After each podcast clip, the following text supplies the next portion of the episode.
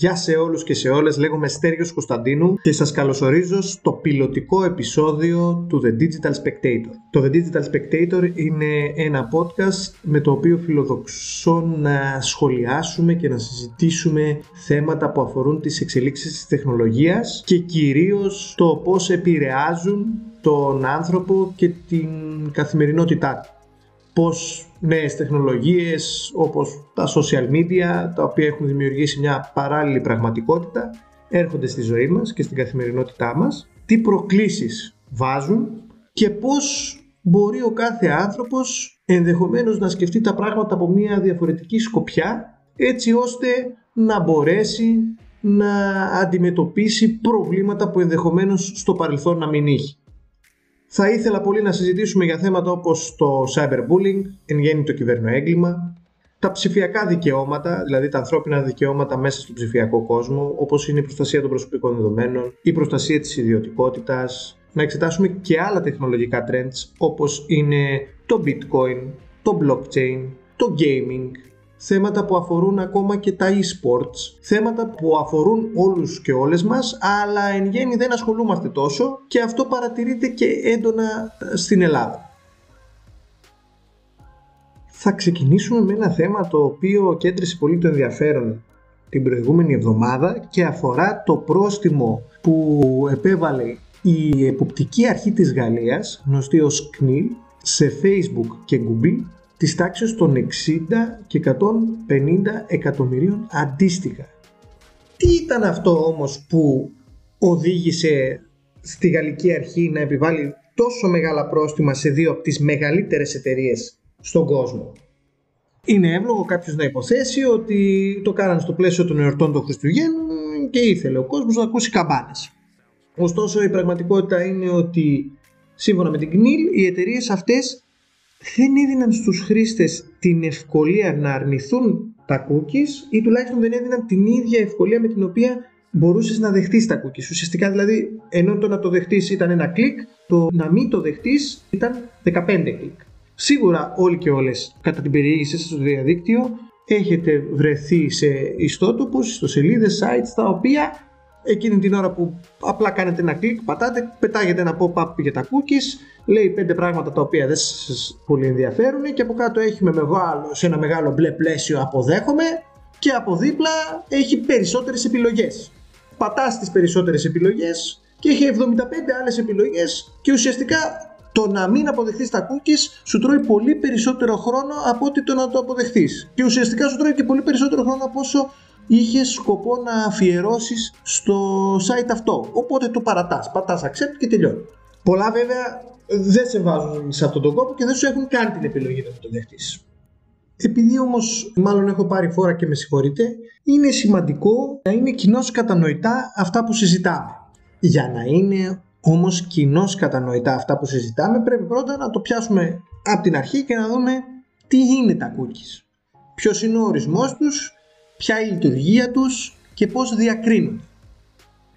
Σύμφωνα με το site της Κομισιόν, τα cookies είναι μικρά αρχεία κειμένου, τα οποία αποθηκεύει ένα ιστότοπο στην τερματική σας συσκευή όταν τον επισκέπτεστε.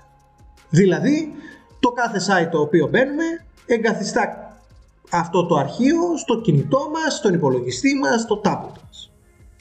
Ουσιαστικά ε, νομίζω ότι τα cookies είναι ο μπαμπάς του tracking. Είναι η τεχνολογία με την οποία εταιρείες μπόρεσαν και εδώ και για πολλά χρόνια τώρα παρακολουθούν τις προτιμήσεις μας, τα κλικ μας. Μέσω αυτών μπορούν και προχωρούν στην κατάρτιση προφίλ και δημιουργούν συλλογικές κατηγορίες ανθρώπων και ουσιαστικά καταναλωτών. Τις πληροφορίες αυτές τις πουλούν σε επιχειρήσεις και έτσι έχει δημιουργηθεί μια τεράστια βιομηχανία στοχοποιημένης διαφήμισης με τεράστια οικονομικά ποσά να παίζονται τα οποία μέχρι και σήμερα εν πολλής μένουν αρρύθμιστα ή τουλάχιστον η ρύθμισή τους κλείνει φέτος 20 χρόνια. Οπότε είναι κάτι το οποίο μας επηρεάζει πιο πολύ από ό,τι το φανταζόμαστε καθώς όπως αποδείχθηκε και με το σκάνδαλο μεταξύ άλλων της Cambridge Analytica ε, έπαιξαν κρίσιμο ρόλο στη διαμόρφωση του εκλογικού επιτελέσματος στις προεδρικές εκλογές μεταξύ Ντόναλτ Τραμπ και Χίλαρη Κλίντον. Έπαιξαν κομβικό ρόλο στο αποτέλεσμα του Brexit και παίζουν και κομβικό ρόλο σε σημαντικά θέματα που μπορεί να ανάγονται τόσο σε δικές μας πολιτικές επιλογές όσο και σε μικρά ζητήματα ως προς το τι θα αγοράσουμε ή τι θα φάμε. Θέματα όμως που ενώ όλα αυτά τα χρόνια τα αγνοούμε, είναι καιρός να αρχίσουμε να τα αγνοούμε όλο και λιγότερο και να ζητάμε ταχύτερη και όλο και πιο ε, αποτελεσματική νομοθεσία έτσι ώστε να μπαίνει ένας έλεγχος, να, μπαίνει, ε, να μπει και κάπου ένας stop στην παρακολούθηση, στη διαδικτυακή παρακολούθηση ε, όλων μας. Συνεχίζουμε. Τα cookies, σύμφωνα με το site της Κομισιόν που βλέπουμε εδώ, διακρίνονται σε δύο κατηγορίες. Cookies προβαλόμενου ιστότοπου, δηλαδή τα first party cookies, cookies προβαλόμενου ιστότοπου. Μα ένας από τους λόγους που δεν τραβάει το ενδιαφέρον πολλών ανθρώπων ε, η τεχνολογία και εν γέννη όλα αυτά τα θέματα που συζητάμε είναι οι ονομασίες που έχουν επιλεχθεί. Cookies προβαλόμενου ιστότοπου. Δηλαδή πιο αντιερωτικό δεν υπάρχει να βρεις τίτλο. Είναι cookies προβαλόμενου. Βαρέθηκα που το είπα. Anyway, προχωράμε. Τα first party cookies, τα οποία τοποθετούνται έτσι από το, από το site το οποίο χειριζόμαστε, από το, από το site το οποίο επισκεφτόμαστε και ε, μπορεί να τα χρησιμοποιήσει μόνο το site το οποίο επισκεφτόμαστε και cookies τρίτων μερών τα οποία ουσιαστικά είναι cookies από άλλες εταιρείες των, των οποίων τις υπηρεσίες μπορεί να αξιοποιεί το site που μπήκαμε. Παραδείγματος χάρη τα Google Analytics. Έτσι, για ανάλυση, για, τα Google, για, τις, δια, για τις διαφημίσεις. Υπάρχουν λοιπόν cookies ανάλυσης, διαφήμισης, ασφάλειας, πολλές κατηγορίες τις οποίες θα δούμε στην πορεία. Πολλές φορές οι οποίες δεν προέρχονται από το site το οποίο επισκεπτόμαστε, αλλά είναι, ανήκουν σε άλλες τρίτες εταιρείες. Στη συνέχεια, τα cookies διακρίνονται με βάση τη διάρκεια τους. Δηλαδή, έχουμε τα cookies περίοδου, τα οποία αποθηκεύονται στον υπολογιστή κατά την περιήγησή μας και σβήνονται μόλις εμείς κλείσουμε τον περιηγητή μας. Χριστέ και Παναγία, άλλος ένας τίτλος εντερωτικός, θα λέμε το browser. Και τα μόνιμα cookies, τα οποία ουσιαστικά μένουν στον υπολογιστή εγκαταστημένα ασχέτως αν κλείσουμε το browser μας ή όχι και, για να τα, και σβήνουν είτε αυτόματα βάσει της, του, του, του χρονικού ορίου που έβαλε ο προγραμματιστής τους ή εάν εμείς ρυθμίσουμε ανάλογα το browser μας έτσι ώστε να σβήνονται αυτόματα.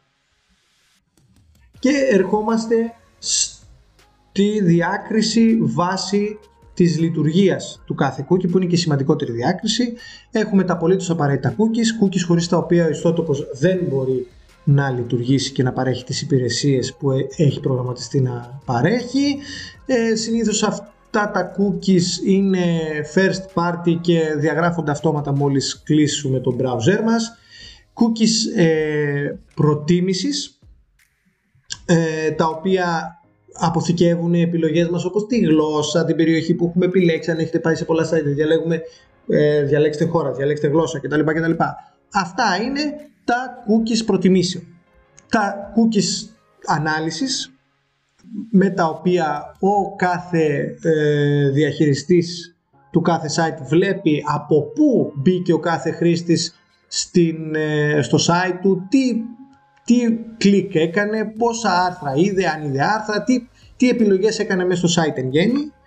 Ε, και το σημαντικότερο από όλα, τα marketing cookies, τα οποία είναι, αποτελούν cookies που εγκαθίστανται στον υπολογιστή μας και ακόμα και μετά την περιήγησή μας στο site το οποίο επισκεφτήκαμε, παρακολουθούν, κάνουν track δηλαδή, την, την διαδικτυακή συμπεριφορά μας. Που μπήκαμε, τι είδαμε, τι κλικ κάναμε, τι επιλογές κάναμε.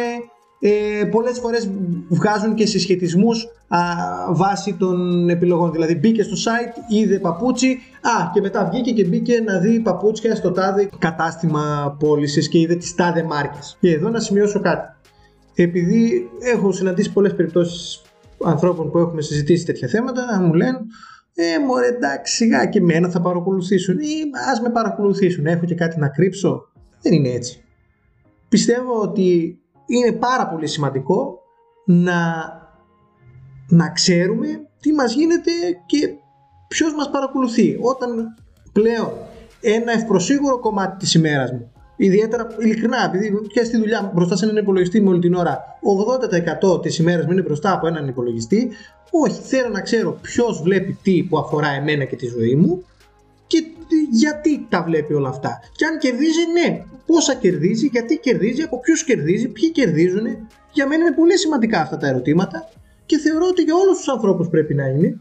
Και ασχέτως από το τι πρέπει να είναι για τον καθένα, εν πάση περιπτώσει, ο νόμος και το ρυθμιστικό πλαίσιο εν γέννη πρέπει να υποχρεώνει και πλέον ως ένα βαθμό υποχρεώνει όλους ε, τους παρόχους και όλες τις επιχειρήσεις που επεξεργάζονται ε, τέτοια δεδομένα να λένε γιατί τα επεξεργάζονται, ποιοι τα βλέπουν και ούτω καθεξής. Θα τα συζητήσουμε και σε άλλο podcast αυτό. Είναι ένα θέμα που με ενδιαφέρει πάρα πολύ. Θα προσπαθήσω να φέρω και καλεσμένους να συζητήσουμε επί του ζητήματος, αλλά πέραν τούτου ε, μια μικρή έτσι παρένθεση. Και αφού συζητήσαμε για την έννοια των cookies και τις λειτουργίες τους, τώρα πάμε σε κάτι εξίσου σημαντικό, το οποίο αφορά το κανονιστικό πλαίσιο με το οποίο ρυθμίζονται οι υποχρεώσεις των παρόχων που χρησιμοποιούν cookies. Πολλοί μπορεί να έχουν το ερώτημα τι ρυθμίζει τη λειτουργία των cookies, ποιος νόμος, ο GDPR, γνωστός κανονισμός για την προστασία προσωπικών δεδομένων ή κάποιος άλλος ειδικότερος νόμος; Η αλήθεια είναι ότι τα περί της εγκατάστασης των cookies ρυθμίζονται με την e-Privacy Directive, την οδηγία του 2002, η οποία τροποποιήθηκε το 2009 και ισχύει, η οποία ενσωματώθηκε με το 3471 του 2006. Σύμφωνα με αυτή λοιπόν, για να μπορέσει κάποιος να εγκαταστήσει cookies στην τερματική μας συσκευή, απαιτείται να δώσουμε εμείς δηλαδή οι χρήστες πρώτα τη συγκατάθεσή μας για την εγκυρότητα της συγκατάθεσης καθώς και για οποιαδήποτε επεξεργασία προσωπικών δεδομένων γίνεται από την εγκατάσταση των cookies και μετά εφαρμόζεται ο γνωστός σε όλους πλέον GDPR θα αφιερώσουμε ολόκληρο επεισόδιο σε αυτό το θέμα όπου εκεί πέρα βάσει αυτού πρέπει η συγκατάθεση να πληρεί κάποια συγκεκριμένα στοιχεία δηλαδή να είναι ελεύθερη, δηλαδή να μην εξαρτάται το αν θα δώσω τη συγκατάθεσή μου ή όχι, στο αν θα χρησιμοποιήσω το site ή όχι. Προσέξτε, αυτό αφορά όχι τα απολύτως απαραίτητα cookies, τα οποία εκ των όνου κάνε εγκαθίστανται γιατί πρέπει να λειτουργήσει το site, αλλά αφορά τα cookies ανάλυσης, προτίμησης, τα marketing που είπαμε νωρίτερα, ασφάλειες και κάθε κατηγορία. Κάθε cookie το οποίο δεν είναι απαραίτητο για τη λειτουργία του site πρέπει να μας δίνεται ελεύθερα η δυνατότητα αν θα το επιλέξουμε ή όχι. Συγκεκριμένη, δηλαδή θα εγκαταστήσουμε cookies λειτουργικότητας για να μπορούμε να αποθηκεύουμε τις επιλογές σας και την επόμενη φορά που θα επισκεφτείτε τον ιστότοπο να μην χρειάζεται να ξαναεπιλέγετε γλώσσες και τόπους κτλ. κτλ. Απλό, ωραίο και ρητό. Συγκεκριμένο. Και εν πλήρη επιγνώση. Δηλαδή, τα δεδομένα σας τα οποία θα συλλέξουμε θα μείνουν στο σερβερ μας, θα τα δουν η τάδε, ο τάδε και η οποιαδήποτε εταιρεία. Ο σκοπός είναι ο α, ο β, ο γ, θα τα κρατήσουμε για τόσο καιρό και από εκεί και πέρα αποφασίζει ο χρήστης αν το δέχεται ή όχι. Τώρα, τι κάνανε οι μάγκες για να μπορέσουν να κρύψουν ουσιαστικά, να είναι σε ένα γκρι σημείο αν θέλετε της νομιμότητας, είπαν το εξής, πολύ ωραία. Εμάς δεν μας επιτρέπεται, λέει έχει εδώ ο κανονισμός, δεν μας επιτρέπεται να κάνουμε αυτό που κάναμε παλιά. Τι κάναμε παλιά, λέγαμε ότι αφού χρησιμοποιείς το site, συγκατατίθεσαι στη χρήση των cookies. Ή σου έβαζε ένα μπλε σημείο και έλεγες με το παρόν αποδέχομαι όλα τα παραπάνω και αποδεχόσουν 17.000 cookies. Άρα μαζί με τα λειτουργικότητας που ενδεχομένως να ήθελες, έπρεπε να αποδεχθείς και τα online marketing κτλ. κτλ. Έρχεται λοιπόν ο κανονισμός και λέει: Όχι, θα είναι συγκεκριμένο θα δίνει συγκατάθεση για, το, για τον κάθε τύπο cookie και θα το δίνεις και ελεύθερα. Και έρχονται οι μάκες και έκαναν το εξής λοιπόν. Και όχι μόνο η Facebook και η Google που εν προκειμένου ε, τους επιβλήθηκε το πρόστιμο, αλλά και πολλές άλλες επι, ε, επιχειρήσεις. Τι λένε λοιπόν, θα βάλω την συγκατάθεση ευδιάκριτη και εύκολα προσβάσιμη και θα, θα δημιουργήσω πρόβλημα στο, ή για να το πω καλύτερα, θα το κάνω δύσκολο στο χρήστη να ψάξει και να βρει τη μία αποδοχή. Ως προς αυτό λοιπόν ήρθαν οι Γάλλοι ε, στις 6 του μηνός στα φώτα και είπαν αυτό συγγνώμη δεν είναι σωστό και καλό θα είναι να το αποφύγετε. Σε κάθε περίπτωση πάρε από 60 εκατομμύρια η Facebook και 150 εκατομμύρια η Google και σε καλή μεριά. Και πολύ καλά κάνανε. Έχουν περάσει 4 χρόνια από τότε που εφαρμόστηκε ο GDPR. Πρέπει λίγο να σφίξουν τα ζωνάρια. Πρέπει οι πάροχοι να καταλάβουν ότι έχουν υποχρεώσεις τις οποίες πρέπει να σέβονται και ότι οι χρήστες έχουν δικαιώματα τα οποία επίσης πρέπει να σέβονται. Και οι χρήστες αντίστοιχα πρέπει να καταλάβουν να το βάλουν στο ίνι τους ότι δεν είναι το ψηφιακό τους είναι διαθέσιμο για όλους. Ότι έχουν δικαιώματα ως προς το ποιος το βλέπει, έχουν δικαιώματα ως προς το ποιος βάσει των δεδομένων τους κερδοφορεί και έχουν επιλογές. Τώρα τα επόμενα βήματα είναι να, ότι περιμένουμε να ψηφιστεί και να εφαρμοστεί το e-privacy regulation, δηλαδή η εξέλιξη του e-privacy directive, το περιμένουμε από το 2015 έτσι, το 15 που υποτίθεται θα ψηφιζόταν μαζί με το GDPR και θα εφαρμοζόταν μαζί με το GDPR και όλα θα άλλαζαν κτλ. κτλ. Η τεχνολογία τρέχει με γοργούς ρυθμούς και η νομοθετική ρύθμιση τρέχει με ρυθμούς χελώνας. Έτσι δεν φτιάχνει το πράγμα. Και έτσι μένουν ακάλυπτα δικαιώματα ανθρώπων τα οποία προστατεύονται τόσο από το Σύνταγμα όσο από το Χάρτη Θεμελιωδών Δικαιωμάτων της Ευρωπαϊκής Ένωσης όσο από την ΕΣΔΑ. Πρέπει άμεσα να ληφθούν μέτρα, να θεσπιστούν νέοι ρυθμιστικοί κανόνες έτσι ώστε όλη αυτή η άκρατη κερδοφορία εις βάρος του κάθε ενός από εμάς που χειρίζεται ένα browser να σταματήσει τουλάχιστον να μπει ένα check και να δοθούν οι απαραίτητες πληροφορίες στον κάθε έναν από εμάς. Να σου λέει μεγάλε, ένα, θα με τα δεδομένα, θα τα δώσω στους τάδε διαφημιστές. Βάσει αυτό θα φτιάξουν κάποιο προφίλ. Θέλεις, ναι ή όχι; Γιατί με αυτόν τον τρόπο ενδεχομένως να μπουν και κίνητρα στο να, να σου πούν θέλεις. Όταν υπάρχει ένα αυστηρό πλαίσιο και ελεύθερη επιλογή στο χρήστη να πει θέλω ή δεν θέλω, αντίστοιχα θα δοθεί και το κίνητρο στις επιχειρήσεις να πούν: OK, για να πατήσεις θέλω θα σου δώσω 1, 2, 3, 4. Βέβαια υπάρχουν κάποιοι που και αυτό το ακούω που λένε όχι αυτό είναι ανθρώπινο δικαίωμα, δεν πρέπει να συζητάμε για ανταλλάγματα κτλ. κτλ. Αυτό είναι θέμα απόψεων και θα χαρώ να το συζητήσουμε σε επόμενο podcast. Σε κάθε περίπτωση όμως πρέπει να υπάρχει μία αυστηρή ρύθμιση. Ένα αυστηρό πλαίσιο που να λέει ένα και ένα κάνουν δύο, το παραβίασες, σε καμπάνισα. Τελεία και πάω. Στο σημείο αυτό, το πρώτο επεισόδιο του The Digital Spectator έφτασε στο τέλος του. Ευχαριστώ πάρα πολύ για την υπομονή και το χρόνο σας. Ε, τα πάντα σε αυτή την εκπομπή από τον ομιλητή μέχρι το μικρόφωνο είναι ερασιτεχνικά. Γι' αυτό και απολογούμε για το οποιοδήποτε λάθος ή το οποιοδήποτε άγχος. Είναι το πρώτο επεισόδιο, πρώτη φορά που κάνω κάτι τέτοιο. Υπόσχομαι ότι θα βάλω τα δυνατά μου να βελτιωθώ στην πορεία. Ε, ευχαριστώ πάρα πολύ και τα λέμε στο επόμενο επεισόδιο. Γεια σας.